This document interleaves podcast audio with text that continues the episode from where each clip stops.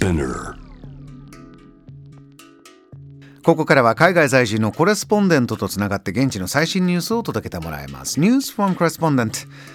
今日はネパールとつながります。春日山紀子さんですね。すっかりおなじみ。現在ネパールは午後4時55分頃ですか。カトマンズの旅行会社ヒマラヤンアクティビティーズ代表春日山さん、こんにちは。こんにちは。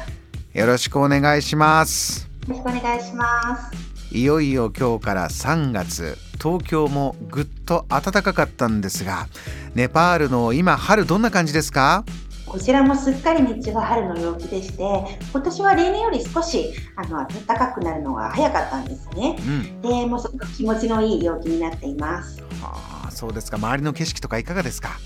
そうですね。やっぱり春なので、いろいろこう花があの咲いてる様子が見られますね。で、少し前までは、まあ、日本でも咲いていたいるかなと思うんですけれども、まあ、桃のような花桃っていうんですかね。あの日本の春をこう思い出させるような花が満開でした。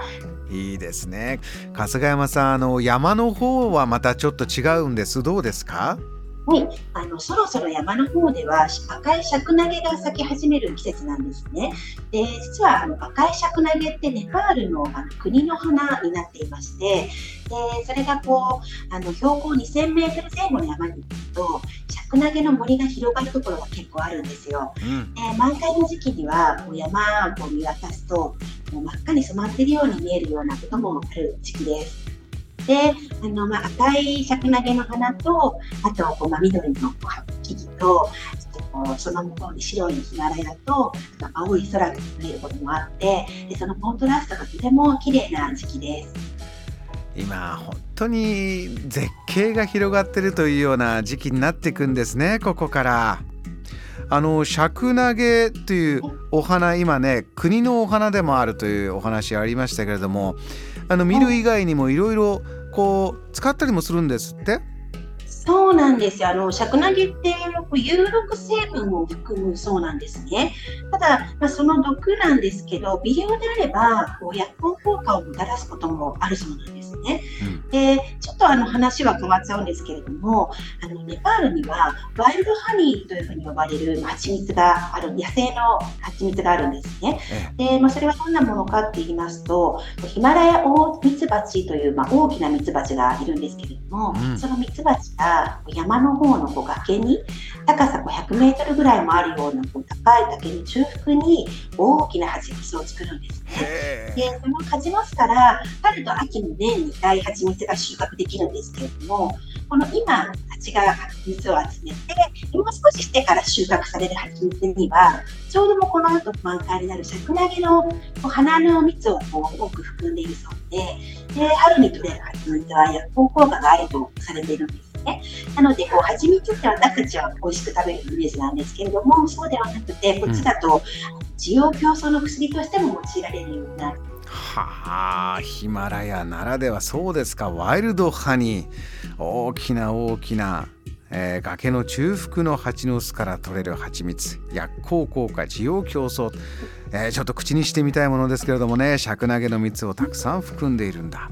長谷川さんあの他にもそのネパールらしい、えーこの時期のイベントというのもありますか？毎年この時期の満月の日にホーリーと呼ばれるこう色の水とかあとカラフルな色の粉を掛け合って春の訪れを祝う祭りがあるんですね。うん私が住むカトマンズでは今年は3月6日に当たっていましてもうすぐに迫っています。であの、まあ、地域によってちょっと日付が変わりましてネパールの南の方とかだとあのそその次の日の3月7日にお祝いするんですけれども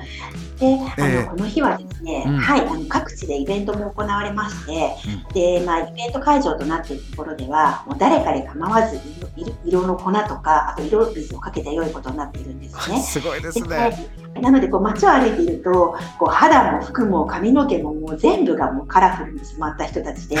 溢れてましてちょっとこう強烈な光景を見られる時期になっています。春日さんももちろんこうかけられたりもするんですか？そうですね。かつてはですね、あの祭りのまあ1週間ほど前、まあ、つまり今ぐらいの時期なんですけれども、あのその頃からも水かけは解禁となりまして、で水を歩いていると、見知らぬ人からこう不意に水をかけられてるか、こうあの屋上からザバーンってこうバケツで水をかけられたりすることもあったんですね。で、もう本当全身ずぶずぶ濡れになってしまうこともあって、もう楽しいところが、もうなんか憤りさえ感じることもあったんですけれども、は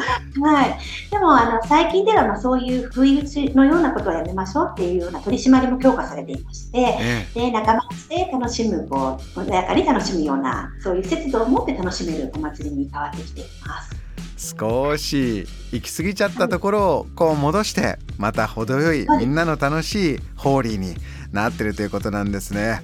えー、わかりました。えー、ぜひ春日山さん程よいホーリー今年は3月6日もう少しですね楽しんでください。はい。はい、ありがとうございます。ありがとうございました。ネパールから春日山のりこさんにお話を伺いました。